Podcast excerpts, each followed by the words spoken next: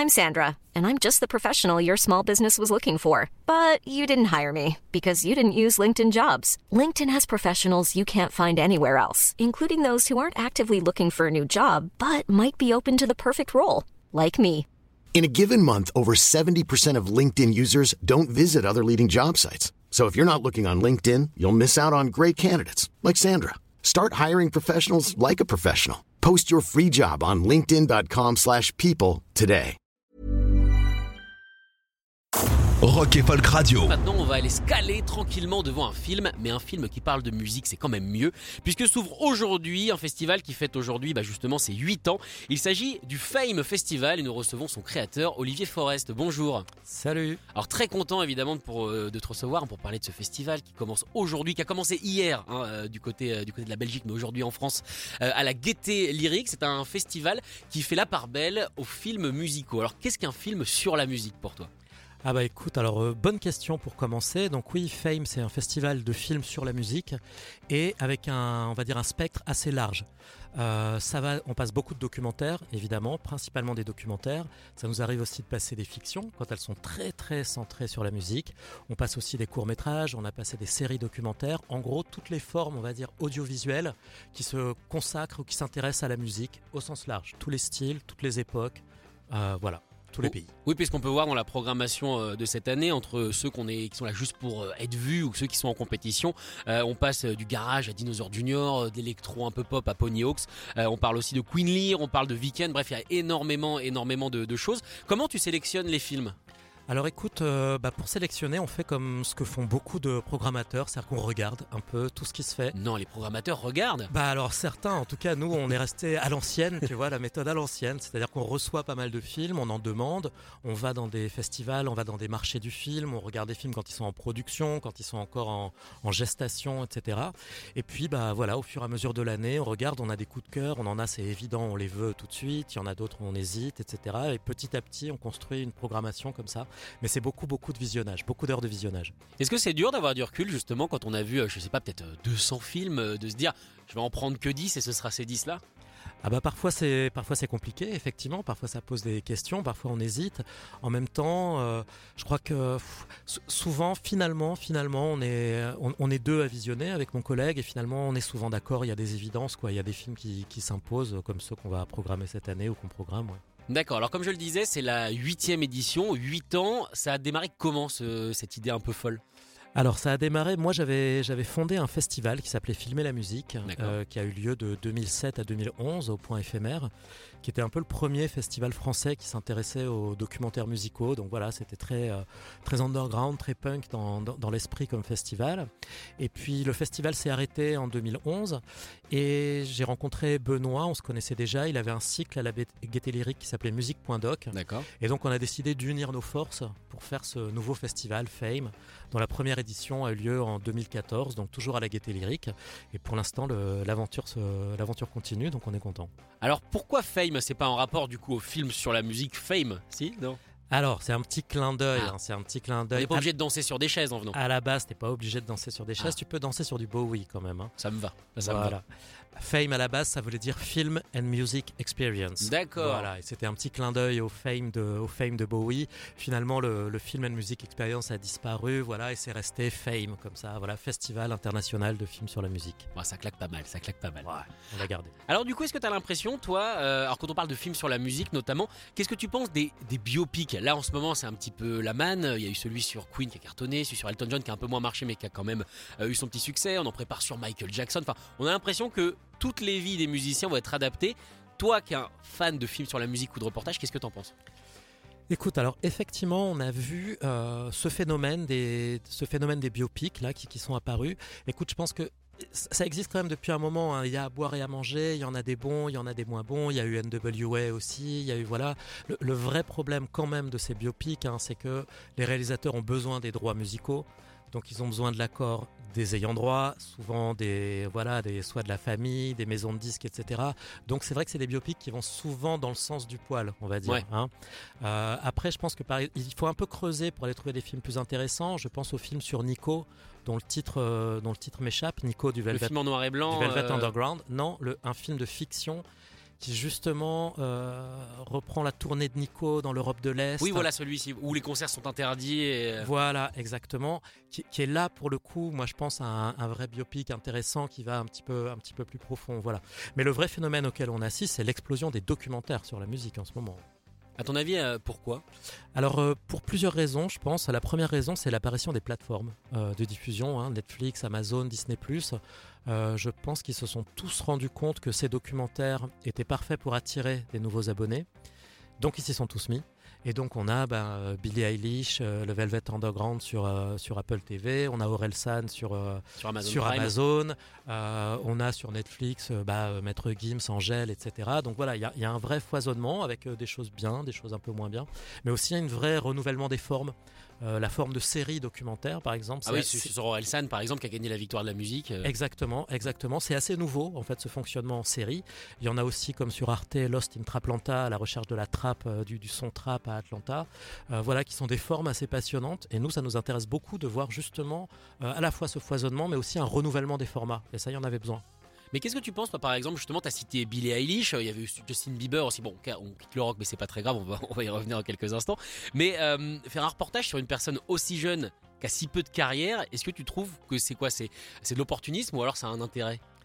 Écoute, je pense que ça l'intéresse. Je, co- je compléterai ma réponse d'avant. C'est que voilà, c'est- une convergence de. Ça intéresse les plateformes, ça intéresse les musiciens. Je pense que les musiciens, ils ont besoin aussi d'une autre connexion à leur public, d'aller chercher un public au-delà de leurs fans Instagram et reprendre la main sur ton storytelling, sur Ouais, ton narratif, sur comment tu racontes ton histoire. C'est aussi une façon de donner une dimension plus large à un musicien. Tu vois, Orelsan, on, a, on apprend des choses sur lui, tu vois, on le voit différemment. Billie Eilish un peu aussi, il y a eu Lady Gaga, etc. Après, la, la ligne est vraiment très mince entre l'objet promo et le vrai documentaire. Ah Euh, parfois, on navigue entre les deux, mais euh, je tiens à dire, et je le précise souvent, que c'est un peu comme ça depuis le début.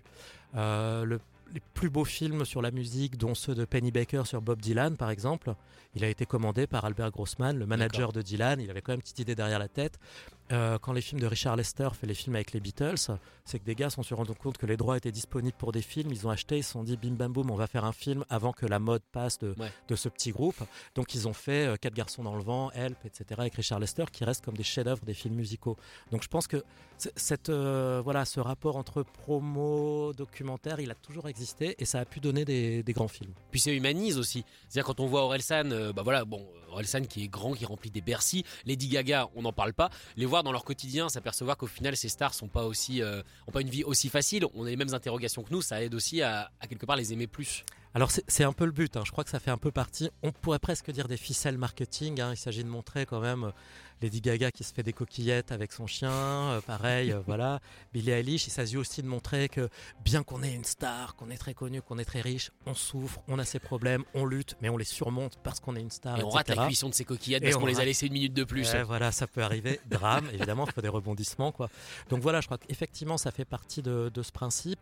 Après, c'est vrai que voilà, on en revient toujours à ça. La- dans ces documentaires, ils montrent que ce qu'ils ont envie de montrer, quand même. Euh, voilà, même si donc quand on montre sa faiblesse ou sa souffrance ou voilà, bah, c'est pour montrer qu'on est humain, etc. Mais évidemment qu'on ne montre pas tout. Alors parmi les, films qui ne sont pas en compétition, les films panorama comme, euh, tu les appelles, euh, il y a celui sur Dinosaur Junior, Freak Scene. Est-ce que toi, t'es un fan de Dinosaur Junior? Est-ce que ça te parle particulièrement? Alors nous, on, on passe pas forcément que des films de la musique dont on est dont on est fan. On passe des films parce qu'on pense qu'ils sont bien, qu'ils sont réussis, qu'ils sont intéressants, qu'ils vont intéresser les gens. Donc on, on arrive à mettre nos goûts de côté. Ou parfois on passe des films sur des gens qu'on connaît pas spécialement. Moi, Dinosaur Junior, c'est un peu ma génération, donc forcément c'est un son auquel je suis sensible. hein, au milieu de Sonic Youth, de Pavement, du grunge qui est arrivé ensuite. Oui. C'est vraiment un groupe de pionniers. C'est un groupe qui a un son un peu inimitable. Et l'histoire de Dinosaur Junior, voilà, elle vaut le coup d'être racontée. En plus, le film est très drôle parce que c'est quand même un groupe de grincheux. euh, et, vrai. et- et de droupies permanents et le film fait pas du tout l'impasse sur ça hein.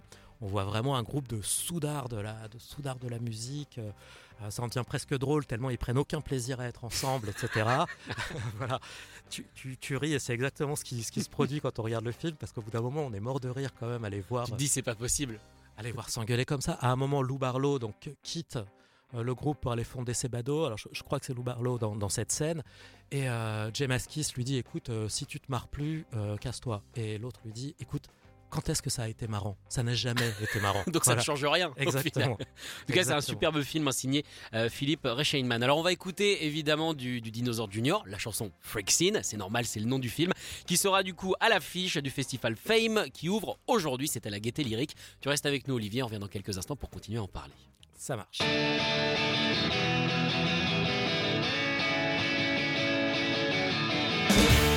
seen enough to eye you, but I've seen too much to try you.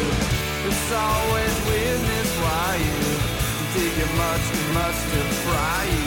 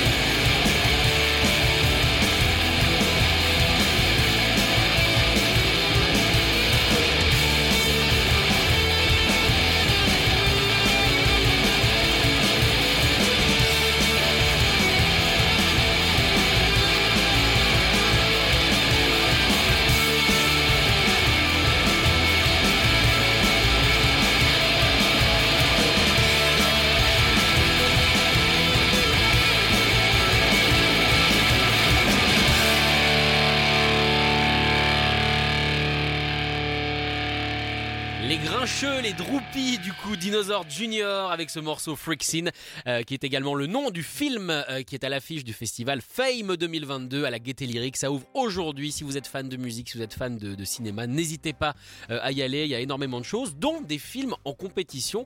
Alors, euh, ça parle toujours de musique évidemment. C'est quoi cette compétition? Qu'est-ce que les films ont à gagner? Alors, la compétition, on l'a fait depuis 8 ans. On a longtemps hésité, hein, parce qu'on s'est dit, bon, à quoi bon mettre des films en compétition? Mais c'est aussi une façon de s'engager et de soutenir ces films qui sont quand même souvent fragiles ou souvent dans une économie un peu parallèle. Donc, le fait d'avoir un prix, bah voilà, ça soutient, ça donne de la visibilité au film et ça donne aussi de l'argent, puisque le prix est de 1500 euros, qui est remis au réalisateur, et le prix du jury étudiant est de 500 euros. Voilà, c'est un, c'est c'est un soutien, c'est dans l'idée de soutenir ces films. Et à chaque fois, on essaye de rassembler un jury euh, qui rassemble des gens du cinéma et de la musique. Voilà, D'accord. Ce qui est logique pour nous. Euh, C'est des jeunes réalisateurs, hein, j'imagine, qui font ces films-là. Ils sont pas forcément tous jeunes, mais il y en a des très jeunes et il y en a des un peu plus expérimentés. ouais. D'accord. Tu vois une vraie différence de, de réalisation et d'œil entre les, les films réalisés par des jeunes et réalisés par des gens avec plus d'expérience? Alors euh, oui, on voit plusieurs différences. Bon, évidemment, les réalisateurs expérimentés ont des habitudes euh, de réalisation, peut-être certains conforts de réalisation, pas toujours. En tout cas, je pense que ce qu'on voit chez des, chez des jeunes réalisateurs, c'est que je pense que très tôt, ils ont eu d'excellents outils en main, euh, des caméras que les réalisateurs d'une génération avant n'avaient pas. Ils commençaient avec des caméras un peu, euh, Ouais. des, des petites caméras, des petits machins, et puis on, a- on accédait au matériel euh, professionnel Alors après. Maintenant avec un iPhone. Voilà, même pour faire le montage. Maintenant, le iPhone, évidemment, une qualité exceptionnelle. Voilà, il y a des caméras incroyables. Donc, je pense que les jeunes réalisateurs ont un talent d'image aussi parce qu'ils ont pu manipuler beaucoup plus tôt des super caméras, avoir accès aux logiciels de montage, d'effets spéciaux, etc. Donc, il y, a une, il y a une grande force, il y a une force visuelle et aussi une culture visuelle chez les jeunes réalisateurs qui ont été nourris à, à YouTube, euh, au flow d'images. Donc, Ouais. donc, ils ont une culture de plein de degrés, de, de degrés d'image et de Du de rythme peut-être aussi. voilà, de, choses très contemporaines. Et il y a quelque chose d'un peu, on va dire, euh, postmoderne qui intègre un peu tout- tout- toutes les formes d'image, tous les codes euh, d'image comme ça. Donc oui, on voit aussi, on voit comme ça une, une certaine, euh, enfin voilà, une grande culture de l'image chez les jeunes réalisateurs. Ça intéresse, mine de rien, parce que la musique, c'est vrai qu'aujourd'hui, on la consomme de façon un petit peu particulière. On en écoute beaucoup plus, mais je pense qu'on est beaucoup moins fan. Euh, entre guillemets, c'est plus, j'aime pas cette phrase, mais génération zapping. On écoute beaucoup de singles, peut-être pas forcément euh, d'albums. Euh, on sent une, une vraie, une vraie poussée des jeunes, des jeunes réalisateurs, en tout cas vers ce format du, du film musical. Alors euh, oui, en tout cas vers ce format du film musical, il y a beaucoup de jeunes réalisateurs aussi liés aux musiques urbaines. Euh, musiques urbaines, hip-hop, euh, le, le rap R&B, un peu, un, un peu tout ça. C'est vrai qu'il y a toute une scène qui est accompagnée par des très jeunes réalisateurs qui sont, qui sont de la même génération et qui en général euh, travaillent aussi bien sur les clips euh, voilà, que, sur, des, que sur des formats de séries documentaires qu'on va Mhm. voir peut-être directement sur YouTube ou qu'on va voir sur des plateformes comme Arte Créative ou qu'on va, voir, qu'on va voir en ligne. Donc euh, voilà. Dans le rock, euh, dans ces musiques peut-être un peu moins, mais en tout cas dans, dans les musiques urbaines, qui a en plus beaucoup l'habitude de communiquer par YouTube et de communiquer avec, des, Avec l'image, du coup. avec l'image, Ouais. euh, oui, il y a effectivement beaucoup de très jeunes réalisateurs même. Mais du coup, c'est cette scène hip-hop qui permet, qui permet ce renouvellement, quoi. Bah, il faut bien avouer que la scène hip-hop, la scène des, des musiques urbaines, comme on l'appelle, comme ça, de la pop urbaine un peu plus large, est très très très active et surtout c'est très vite emparé euh, de tous les moyens contemporains, Euh, des plateformes de diffusion euh, audio, des plateformes vidéo, etc. Donc c'est vrai qu'il y a une scène qui est foisonnante, mais les, les, les- les vieux grognards de l'indé et du rock'n'roll sont quand même toujours, euh, toujours debout, hein, comme on le voit voilà, avec le film sur Dinosaur Junior ou le très beau film par exemple sur Polystyrene de Ex-Respects Mhm. qui a été réalisé par sa fille, qui est une jeune femme, voilà, et qui, qui est un film qui, qui marche beaucoup, qui marche très bien auprès de justement des gens beaucoup plus jeunes. D'accord. Alors en tout cas, il n'y aura pas que des films hein, dans ce festival, parce que certes, c'est des films sur la musique, mais il faut de la musique. Euh, il y aura aussi des, des groupes, et en même temps, à la gaieté lyrique, ça, ça paraît logique. Comment se fait la programmation du coup Parce que c'est c'est pas des groupes sur lesquels il y a un film forcément. Alors là, euh, souvent non, mais cette année, si. Ah. Il y a, euh, à chaque fois, les, les concerts sont liés à un groupe. On va passer un court métrage sur le musicien Viken. Mhm. Donc il fera un petit showcase après. On va passer un film sur une très grande musicienne qui s'appelle Emmanuelle Parénin, qui est vraiment une figure de la scène du renouveau folk euh, français, qui est toujours très active et qui collabore avec beaucoup de jeunes, euh, de jeunes musiciens. Et elle nous fera le plaisir de jouer après. C'est quelqu'un qui joue souvent avec des instruments médiévaux, de la vielle à roue par exemple. Ah d'accord. C'est fascinant, Emmanuel Parénin, c'est magnifique. hein. Le, le film donne un, un bel aperçu de son travail et elle a collaboré avec des très jeunes générations, les musiciens de Zombie Zombie, toute une scène, euh, toute une scène comme ça. Et on va ensuite avoir un concert. Alors là, on est très très content. Un très beau film qui s'appelle L'énergie positive des dieux. Sur euh, Le nom est bien déjà. voilà, le nom est très bien et c'est sur des ateliers pédagogiques qui sont montés avec des jeunes euh, gens qui sont atteints d'autistes, diagnostiqués autistes. Et ils ont fondé un collectif avec des musiciens qui s'appelle le collectif Astéréotypie et ça envoie, mais grave, et c'est super bien. C'est des jeunes, autistes qui écrivent les paroles, qui écrivent leurs textes, qui chantent et ils libèrent une sorte de une rage puissance qui doit être. d'énergie punk avec une sorte de surréalisme dans les paroles. Euh, les musiciens assurent derrière, ils envoient comme des fous sur scène, c'est dément. Donc là, on va passer le film, qui est un très très très très beau film, qui a déjà gagné beaucoup de prix. Et ensuite, l'écran se lève et le collectif Astéréotypie va être là et va jouer sur scène directement après, après le film. Et je pense que c'est un des grands temps forts du, du festival. C'est quel jour ça? Ça, c'est le samedi 19 euh, février. Ce samedi-là. D'accord, donc c'est après-demain, n'hésitez pas à prendre vos places évidemment Exactement. euh, pour, ce, pour ce fabuleux festival. En tout cas, Olivier, merci d'être venu le présenter sur cette antenne. Eh ben, merci de cette invitation. J'étais ravi. Euh, bah, moi aussi pour le coup. Et on va se quitter avec Ponyhawks qui fait aussi partie des films Panorama, euh, avec évidemment le regretté chanteur qui nous a quittés euh, Voilà. l'an dernier. Une séance hommage à, à Nicolas Kerr, qui était Exactement. un ami, un, un compagnon de longue date. Et nous aussi, on a été très attristés par son départ, parce qu'on aime beaucoup Ponyhawks sur cette antenne. Euh, le film s'appelle Drunk in the House of Lords, évidemment, qui est déjà un film culte. Merci beaucoup d'être venu. Merci à vous. Salut.